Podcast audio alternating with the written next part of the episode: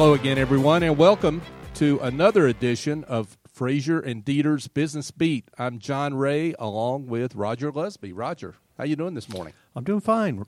Good to see you. It's great to Thank see you for having us on again. Oh, It's it's great to have you on and highlight another successful Frazier and Deeter client, right? Well, yes, sir. now you brought a colleague, Courtney Mishu, right?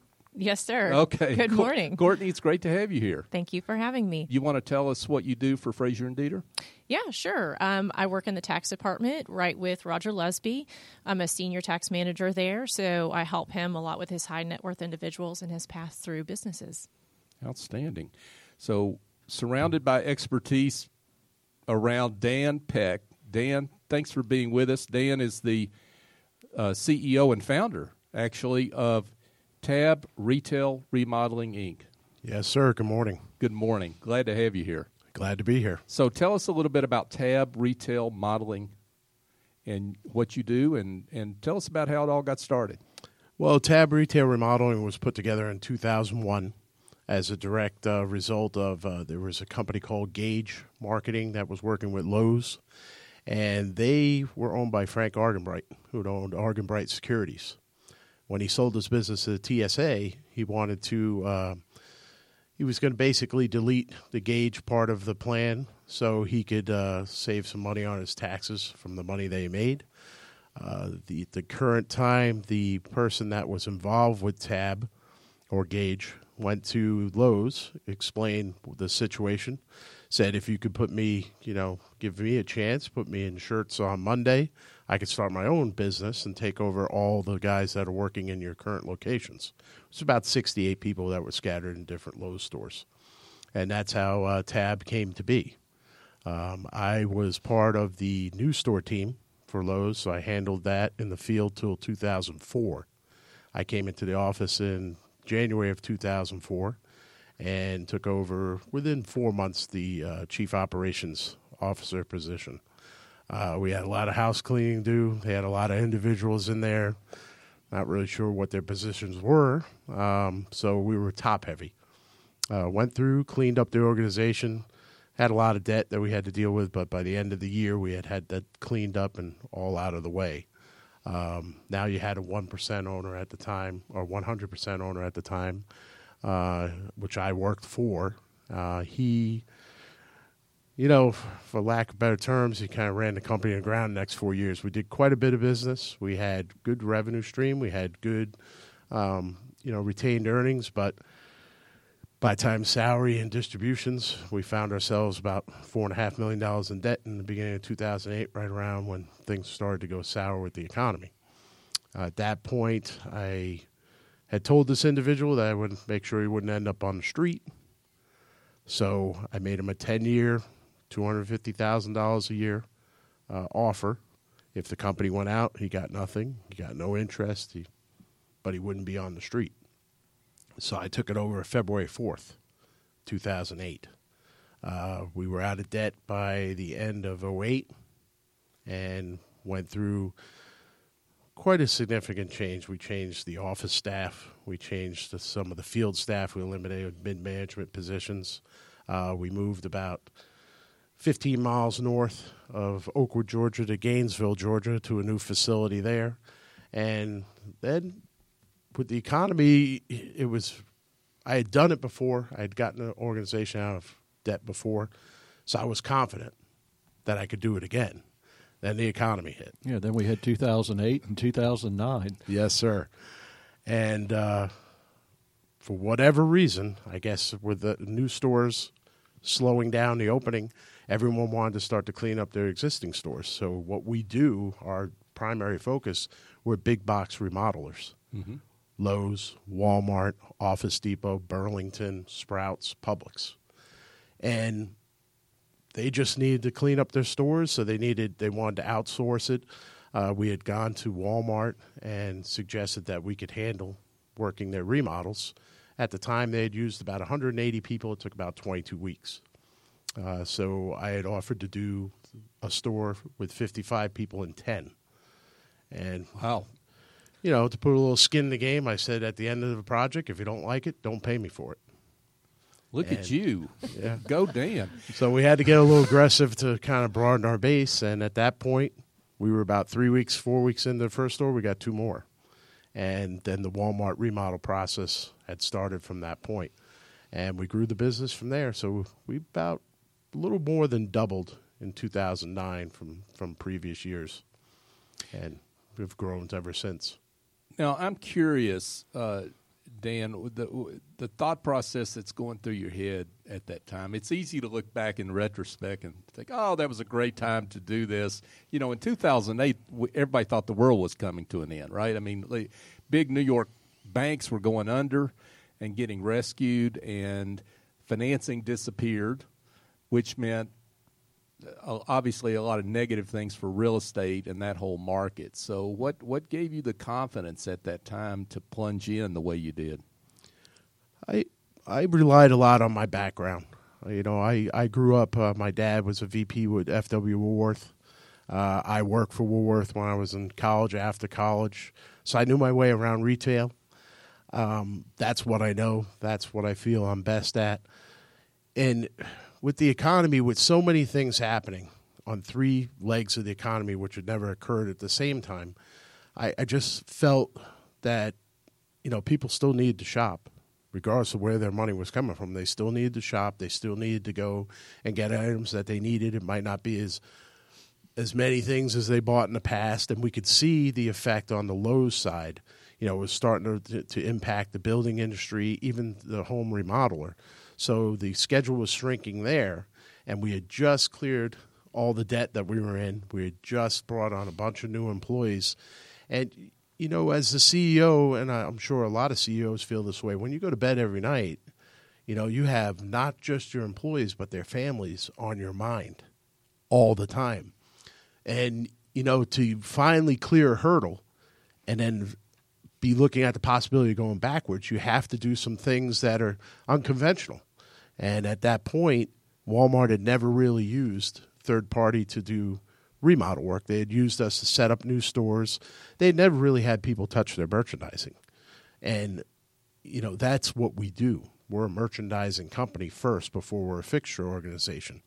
So it, it kind of felt, I felt like if we did what we were supposed to do with the personnel that we had, we couldn't fail. And I, I guess luckily we did not fail. And then explain to John, Dan, uh, even though the economy was down at the time, how how actually inversely it, it helps you because there's so many more employees and talent for you to choose from. Yes, sir. They, when the economy, you know, took the hit, a lot of people were out of work, but they still possess that same work ethic. They know they have to get up in the morning. They know they have to go to work. And as we kept pulling more and more business, because more organizations would come to us say, "Hey, we like what you're doing over there. We want to do the same thing. We want to clean up our stores. We still have customers coming in. We want to be presentable. We want to be, you know, in stock. We want to, you know, get maximize our position." well, we had the employees back then to do it. There was, I mean, I had people with, you know, master's degrees, doctorates, but they wanted to come to work. They weren't really, you know, too concerned about pay scale at that point. They were more concerned about taking care of their families. And we kind of thought of ourselves as a family organization. So as we were bringing these people in, it, w- it was awfully easy to grow. And when we got phone calls saying, hey, we need another 80 people in Maui, Hawaii next week. We need, you know, another 100 people when Hurricane Sandy came through. Uh, we sent almost five, 600 people up to Northeast to help just stock stores. It wasn't even a remodel or a reset or anything like that. It was just to help the stores stock, to keep them in the water, keep them in all the stuff that people needed.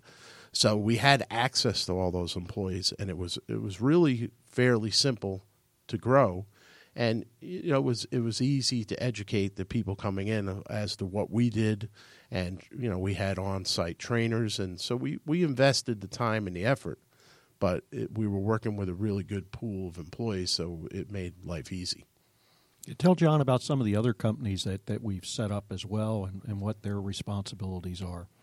well over the last um, probably 10 years uh, we had you know as we were being successful in these organizations, they came to us. They said, "Hey, you know, we work in union markets. We really need some help in union markets because the current uh, idea in a union market is you're allowed to send one non-working supervisor, but in order to direct 40 people that have never worked in a store, a retail store, have never seen a certain fixture, have never done merchandising, it, it's difficult to convey that, especially when you're working in a field where you're bringing in guys that are earmarked as carpenters.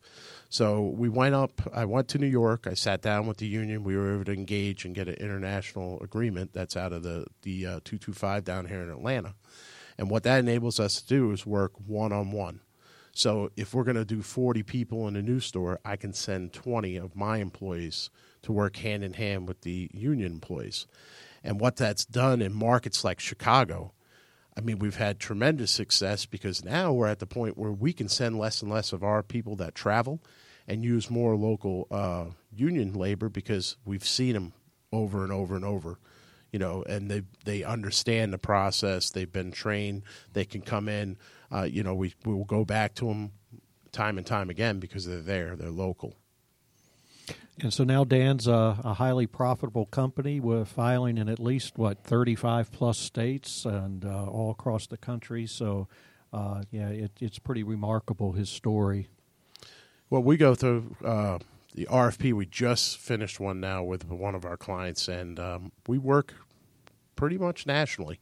We've been to Alaska, we've been to Hawaii, uh, wherever they have retail locations. We've been to Puerto Rico. Uh, we've been approached about going out of the country right now. We're like our foothold here in the U.S. and uh, the workforce that we have, and we've been able to. Back to Roger's point earlier, we've been able to, to bring in different divisions. We have that union division. We brought in a you know a female-owned leg of our company that deals with Sprouts. So there's a lot of Sprouts markets that we've been working in exclusively with them to get their stores up in the southeast area been to the West Coast for them to do remodel work. Uh, we've opened a staff, strictly a staffing company, where we'll put in some of our senior managers, where they'll go in. We'll go into a market and we'll hire locally for the entire store. So if we might need 45 people, we might only send two managers, and the 43 people come from that market. And that's just those are stores that don't have a very large uh, remodel footprint. They don't need a lot done. It's more cleanup and re- and uh, remerchandising. So it's something easily that we can easily train people to do, and it lowers the cost because you don't have the added expense of traveling entire crews in. We're speaking with Dan Peck, and Dan is the CEO founder of Tab Retail Remodeling, a fascinating business. And Dan, I'm curious about just this I mean, you're on the ground floor of retail, shall we say? I mean, you're seeing it right there on the ground floor. Talk a little bit, you know, uh, from a forty thousand foot point of view about how you see the retail industry right now. What's going on? What you see uh, over the next few years? Well, uh, retail is evolving. I mean, it always does. I mean, in in the retail industry you see it all the time. You cannot be a dinosaur. If you do not change with the times, you will be left behind. A, perfect example is what's going on with Sears and some of those organizations that, you know, in the 1970s, they were the top organization in the United States. There's no reason they shouldn't still be here. But you can't be complacent. And you see that in a lot of retailers. You're seeing some retailers that came in uh, specialty brands that were able to come in, like the H and H Greggs, that are now no longer with us. And you know, there's a combination of things going on. I think you have to really understand your your marketplace. You have to understand your client base. And if you want to increase your client base, you have to be careful how you go about that. Because certain organizations and certain retailers have been successful because of their client base. And when you stretch to, to expand that client base, sometimes you dip into areas that directly affect the mass base you already service. You know, you see that uh, Target had that going for a while mm-hmm. where they wanted to bring in higher end product lines, and you know, it, it hurt them a little bit. It, you know, so where I see retail is, I think it'll continue to evolve. I think you're you're going to have to have brick and mortar stores because uh, Amazon, a lot of them are starting to get involved with that, where everyone say, well, this is going to go to you know internet based. Everyone will buy from the internet. Everyone will, you know, get things delivered to their home. And there will be a good percentage of that will happen. But when you look at retail as a whole and the size of retail, how much volume is there? You know, for an, for an internet for you know to have an effect, I mean, they might garner say ten or fifteen percent of the entire retail business, but it's it's enormous. And there's still, still people that no matter how fast you can get something, next day, I mean, that's FedExes of the world. That's how they were born. Well, I got to have it tomorrow. Well, there's still these people who got to have it today, and there's only certain markets that you can get it today. So, I, I think what will happen with retail is I think they'll continue to you know to evolve. I think you'll start to see them trim the stores down a little bit. You know, this big box mode that happened in the '90s will start to, you know, it, it will never go away because literally, I think in some communities uh, with some of these big box stores, it's it's an event. We're to go shopping at Walmart today. That's why there's subways in there. That's why there's eyeglass stores inside the store. So I, I think strip malls will do well. You know, I know malls have really taken a hit, but they're the internal malls where, like anything else, unfortunately, with the American public, well, you know, I want to park right in front of the store. I don't want to park on the other side of the mall and walk all the way over to the one that I'm going to. So I think strip malls will do well. I think uh, malls will continue to suffer a little bit, and uh, I think retail it'll thrive, but it, it it'll cut out a lot of air, it'll cut out a lot of the fat. I think that's you'll see the ones that don't evolve will take a hit and go away. The ones that do will stay in the front of their marketplace. I mean, you saw in 2008 when nine when the economy hit you have a lot of retailers, you have a lot of corporations that cut out a lot of positions that they never replace the positions because they're finding out, well, maybe we were running a little too heavy back in the day. Now uh, we have the same effect. Uh, we have seven people that run up to 850 W 2 employees in the field from one corporate office. So we don't have satellite offices. We don't have, you know, a lot of mid level management, and we run I feel like we run better because there's a direct connection between the corporate staff and the employee. There's not a bunch of filters that change the message. We're speaking with Dan Peck, and Dan is the CEO, the founder of Tab Retail Remodeling. So, Dan, talk about what some of the key things that you see uh, that's important, that have been important to you in your growth from a process point of view, from uh, you know employees. You know what what what are some of the key things that ha- have gotten you to the to the point you're at specifically? Well, I think first and foremost is the process. You know, I believe if we're going to do a job, we need to do it well. We need to do it correctly. It needs to be done right. And it sounds simple enough, but to translate that into people that have feet on the ground that are scattered because we work nationally, so we're scattered across the country. And you know, it's it's to instill that to continue probably to continue their uh, work ethic to help them continue to have that work ethic to show up on time to be professional while you're on the job site you know to, to be able to look at what's going on in an atmosphere because we work in stores that are open to the public so you know, for us, if we're headed out to lunch and guys walking out the door and they see a pallet leaning against the rack, you know, take five minutes, take it off the floor, put it in the back. You don't want to come back for lunch and find out a little five year old kid ran by it, it fell and hurt their foot or something. So it, it's that work ethic that we really focus on. And, you know, we are a family organization, but there is a hierarchy. You know, we need to make sure the employees, you know, we, we love listening to ideas. We, we definitely do a lot of homework and research but we found over the years that certain things have to be done certain ways, if not necessarily for what the client is looking for, but the, the end result to get there. And I, I've seen a lot of change. I mean, when I was day to day running the operation, I ran it a certain way. You know, I wanted my managers, you know, to be in the field to support their people, to make sure if someone came to you, I expected a yes or no. Didn't want to hear maybe. Didn't want to hear, well, we'll see what happens. If they had a need, we wanted to get them a yes or no answer. And if it was no, here's why. You know, we can't give you a raise today because you haven't earned it. You know, you need to get to this this piece here.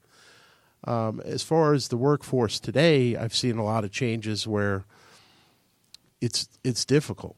It's been difficult. I don't know if there's more jobs available today than there was 15 years ago. I find it highly unlikely. I think you know everyone everywhere you look, everyone's hiring. Everyone's looking for more help, and I understand the unemployment rate's low, but there's still got to be a segment of those people that haven't yet re-entered the workforce for whatever reason. Mm-hmm. I'm not sure what that is, but you know, you see a lot of retail organizations that are going out of business, and I haven't seen those people. I mean, we're we're I'm looking at resumes, I'm looking at applications all the time. I don't see Sears, Kmart, HH Gregg. You know, I don't see that on there. Uh, you know, I don't see even higher positions. So I don't know, you know, how the company, how the country moves forward until we can get everybody off the couch, so to speak. Uh, because we could take we we turned down. We easily could have grew twenty five percent this year. Right. yeah, because of the process. Quite a bit of business. Yeah, because of the processes, you have to really try to balance that desire for growth as well as that desire to stay highly profitable. Mm-hmm. And uh, and a lot of that's predicated on on people and talent. And it, for me, we're see we're privately owned, and I can only imagine that you know dealing with a bunch of publicly owned companies is a lot of pressure you know, they're looking for you to grow every year and they want you to grow and they want your numbers to get bigger and want your numbers to get better.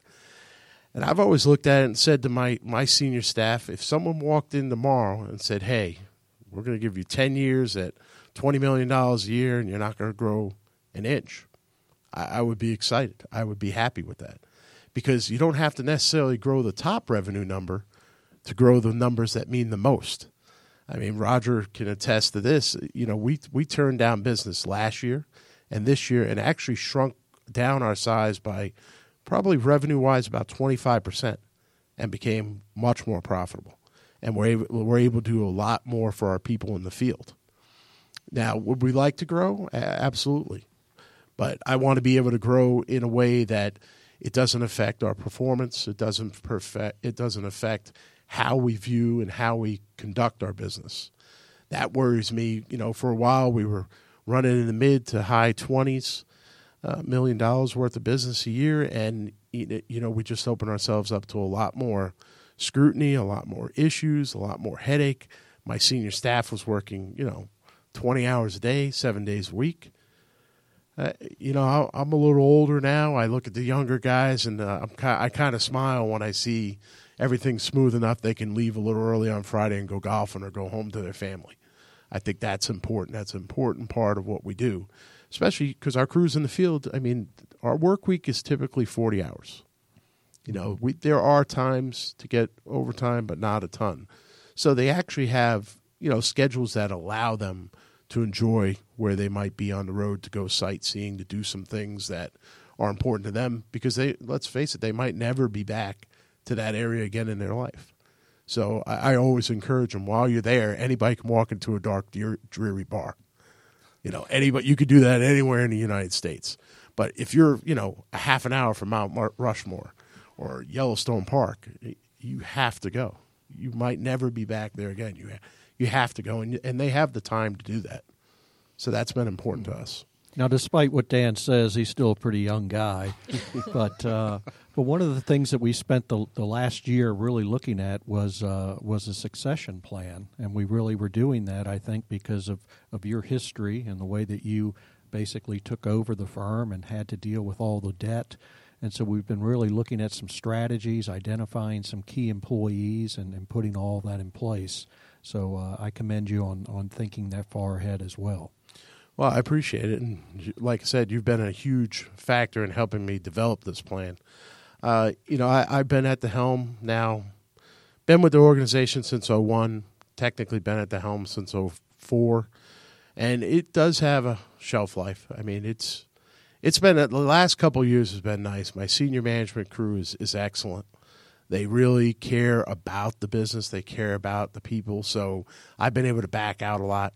So I play around with you know different projects. So it's been it's been nice. It's been enjoyable, and you know because for a while it was a grind. But like I said earlier in the program, I, I mean it's it's a choice when you when you move up and you take on different positions in any organization. There's a lot of people that directly rely on you. So when you leave the office, you're not really done for the day. You have to think about okay, where are we going next? How are we going to take care of, you know, Joe and his family of five that lives in you know southern Alabama, and he might be working in Michigan for the week.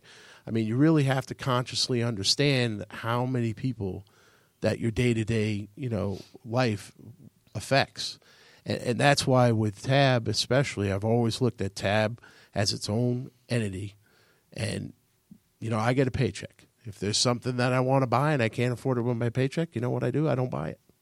I can't go to an organization. I've, I saw it happen firsthand. Well, you know, I need $100,000 because I want to go buy this. I want to go buy that. And that's where the trouble starts. You start pulling money out of an organization, and then you wonder, how do we get here? And the staff that I have in place now, the succession plan that we're working on is it'll ease me out. It'll it'll take it'll take ten years. I'm dug in pretty good, but uh, you know, after the first five, we developed a plan where you know my senior management will acquire about half the stock, and uh, you know, then from that point, I figure, well, half the stock, then I can probably work half the time and hopefully gauge down from there over the next five years. But uh, it, the company's in very good hands. You know, Andrew Rotano is my chief operation officer. He does an excellent job. He's a young guy. He's smart. Uh, he's probably better than I was in that position, and he's he's good. But he understands what's going on. He understands the marketplace. He understands the employee base, and that's critical. You know, yeah. or, I mean, we could go and I could sell tomorrow to an outside organization, right. but I don't know if that does my people in the field, you know, justice for what they've done to get us where we are. Because realistically, I, you know, I just happen to be the guy at the head of the organization. They're the ones that did everything to get us where we are. And most importantly of all, Anthony's been part of that planning process. Oh yes, yes, yes. He's been he's been involved from day one with mm-hmm. it, so he understands where he's getting himself into and he goes back and forth because it's good and bad. I mean, everyone says, "Oh, you know, I, I, how do I get to your job? How do I get to your position?" Well, let's see. It starts about 80, 90 hours a week. Put everything that you have on the line every single minute of every single day. Wonder why, no matter how diligent you are in paying your bills, why your credit score is always in the toilet because every state, city, and municipality wants to run your credit for everything that you do. So when you have like 280 inquiries, that doesn't help your reporting. So, you know, there's a lot that goes on with business ownership that it's difficult to translate to your guy in the on the ground in the field. All he knows is, "Hey, you told me to do these things for 40 hours. I got to get paid for these 40 hours." And that's fine. Uh, we we do, you know, with our senior manager, we do, do some profit sharing and we bonus them out a couple times a year. We used to do it by project, but we're finding that it's a little easier to look at the, the, the whole of their work for the year and do things for them. You know, we always try to incentivize employees in the field, and these are the things that's Andrew's strength. He understands. He's close enough to it.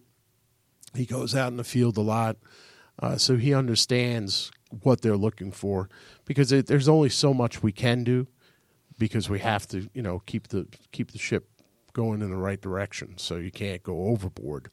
But there are times where you know we've had some, unfortunately, some tragedies as a as a family, and we have to step in and do what we have to do. I mean, I was just in Maine a couple months ago for an employee and his family, but you know that's part of the business. I mean, that's part of if you want to call yourself a family organization, then you need to be there for your family, and you also need to know when not to be there for your family.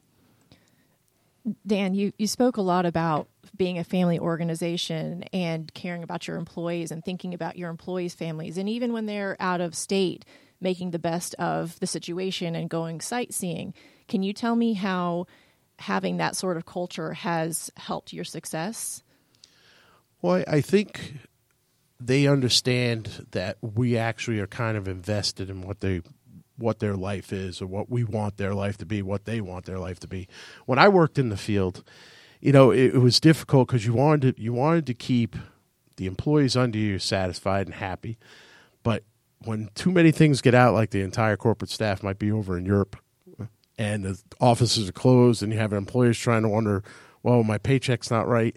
You know, the ninety dollars that their paycheck might have been different to them is the world, and you have to be there to be able to, to help them with that. And I think those were things that I saw that I've learned over the course of my life that you know take take five minutes to slow down and talk to the guy that you know he's on a crew and he might just be sweeping the back stockroom for the store but you know what that task at that time at that moment is critically important to overall success a lot of coaches you know across all sports understand that every piece of the team has got to participate and be part of the team if they sit down or they take that time off it affects the entire organization so I, I think that's why you know, I stress trying to be involved. You know, and there's all you're always going to be at least arm's length, but you have to understand what these people are going through. And a lot of my staff I brought in from the field, so they they understand. They were there. I traveled. I traveled a lot. I was gone. You know, my daughters were two. I was on the road during Christmas, but you know, something I tell everyone and all my employees. I said, you know, everyone says, well, you know, my family's number one. Well, guess what? If your family is truly number one to you, which it should be, then your occupation and your job has to be number one as well. It has to be even because it's how you take care of your family. And that's what we try to instill in the employees.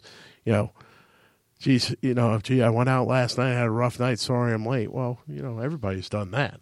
But – you know, it's about repetition, guys. You got to get here on time. You got to be professional. You Got to be ready to go to work at eight, not rolling at eight fifteen. And you know, it's hard in today's day and age. You know, it's very difficult to crack down because you you know you let someone go because they were late four times over a ten week project, and then you're at the next project. Boy, I wish I would have at least had that guy. He might be late, but he knows what he's doing. Mm-hmm. So you have to temper everything that you do, and, it, and it's tough, and it, it, it's difficult for me. I've been in this business a long time, and I see some of the compromises that we make, and I don't know. I guess I guess uh, you know that's why I have to have in the hands of a, a younger guy that understands, and you know I, I gauge it simply by this: is everyone that we work for tells us that we're ranked number one with them. They always call us when the chips are down; they need help.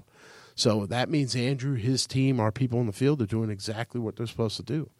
You know, we're still the go to company. We're still the ones that everyone is chasing. We're still the ones that our clients call first. So we're definitely still doing things right. It's just a different kind of right. Mm-hmm. And that's why I was saying back with retail, with everything, you have to continue to evolve. You can't, if you stay still, you're going to get caught. Great story from Dan Peck who's the founder and CEO of Tab Retail Remodeling. I, you know, I got one question for you, Dan, and I, I don't want to put Roger and Courtney on the spot, but I mean, you you've they've had uh, you've pulled them in a lot to help you along the way, right? I mean, because it sounds like you were talking earlier about the succession planning, all the different divisions or entities that you've set up, the union entity, woman-owned uh, business uh, entity. Uh, so you've really put them to work for you, haven't you? Absolutely, absolutely. that that's great stuff, and I, am I'm assuming that that's essential is ter- in terms of some of the initiatives that you've had in getting from there to here. Oh yes, sir. Yeah, uh, I learned a long time ago you surround yourself with the best possible team you can, and that goes directly to your outside vendors. I mean, you know, what I've seen from Roger and his team is they're not they're looking to ask me the next question, which is where I want to be. I, I always felt, you know, if I'm the guy doing all the homework and bringing things to people and saying, well, what about this? What about that? You know, then why would I need those people? What I like with Roger's team is they're coming to me and they're saying, okay, so this is where you want to be. This is how you want to do it. So we'll get you there, but do it this way. So that way everything all everything checks, all the boxes are checked. And they understand, I think they've taken great pains to understand who I am, what I am, what our, my business is about, what what Andrew is looking to achieve there. And it's been a great partnership. It really has. I mean, I was very fortunate to, you know, get involved with Frazier Deeter and uh, Roger and Courtney specifically and you know, they've listened, which let's face it, nowadays, it, you know, a lot of people they don't listen too well. So they've done a great job of listening to what we're trying to do, and they have all the resources that we need. And I feel, for the first time in a long time, I feel like one of the one things I don't have to go through tooth and nail is financing and taxes and wonder, okay, why aren't we taking advantage of this tax break or that tax break? Because we work all over the country. There's things I mean, there's stuff that I've forgotten about, you know, accounting and taxes. That, thankfully, thankfully, I should not should not know and don't want to know. That's why I, I have these guys because they're excellent at what they do. Well, thank, Yeah. no, thank you. We we appreciate that. Oh, absolutely. Appreciate working with you, and glad to see your company so successful and in Gainesville, Georgia, as well. So that's great. Good stuff. So, um, Dan, as we uh, wrap it up here, any any parting thoughts that you have for entrepreneurs out there that are listening that uh, want to learn from your success? I would tell them if there's something they want to do, that they feel like they, they really want to be involved with, they have to go about it every second of every day like that's exactly what they want to do, where they want to be. You know, I see a lot of guys start organizations and you know, well, now that I work for myself, I can show up at 10, I can leave at 3 and it gives me more freedom to do things and you know, and it might work, but the reality of it is you you have to put in the effort, you have to put in the time and you have to surround yourself with good people. That's the big thing. Find the right don't take on too many tasks. Don't think you can do your taxes and your banking and every single part of your organization. And I know you start small. You know, there's some things you're going to have to do your homework. You're going to have to learn about insurances. You're going to have to learn about finance, you know, but that's part of being an entrepreneur. So I would tell them, I would tell them if they, if it's something they want and they're willing to put in the time and the effort, then go ahead and do it and find the right people to bring along with you. Words of wisdom from Dan Peck. He, Dan is the founder CEO of Tab Retail Remodeling. Roger, what a story! That's why we brought him here, John. I love it. I love it. And obviously, you and Courtney have done a done a great job shepherding shepherding this company along. So, congratulations to all. Thank you. Thank Thank you. you. Absolutely, folks. I want to remind everyone that Frazier and Deeter is a award-winning national CPA and advisory firm with deep technical expertise and an even deeper dedication to their clients. And I think you heard that today. Their CPAs and advisors believe in investing in relationships to make a difference. For more information, go to FrazierDeeter.com. Roger, any parting words for us today? No, I think uh, Dan. I think you did a great job, and we appreciate you coming down from Gainesville, and uh, we look forward to uh, helping you with all your plans and to meet your goals. Well, thank you, Roger. I enjoyed it. Yeah, it wasn't bad, was it? No, not at all. Great work. So, uh, for Roger Lusby and everyone at Frazier and Deeter, join us next time for another edition of Frazier and Deeter's Business Beat.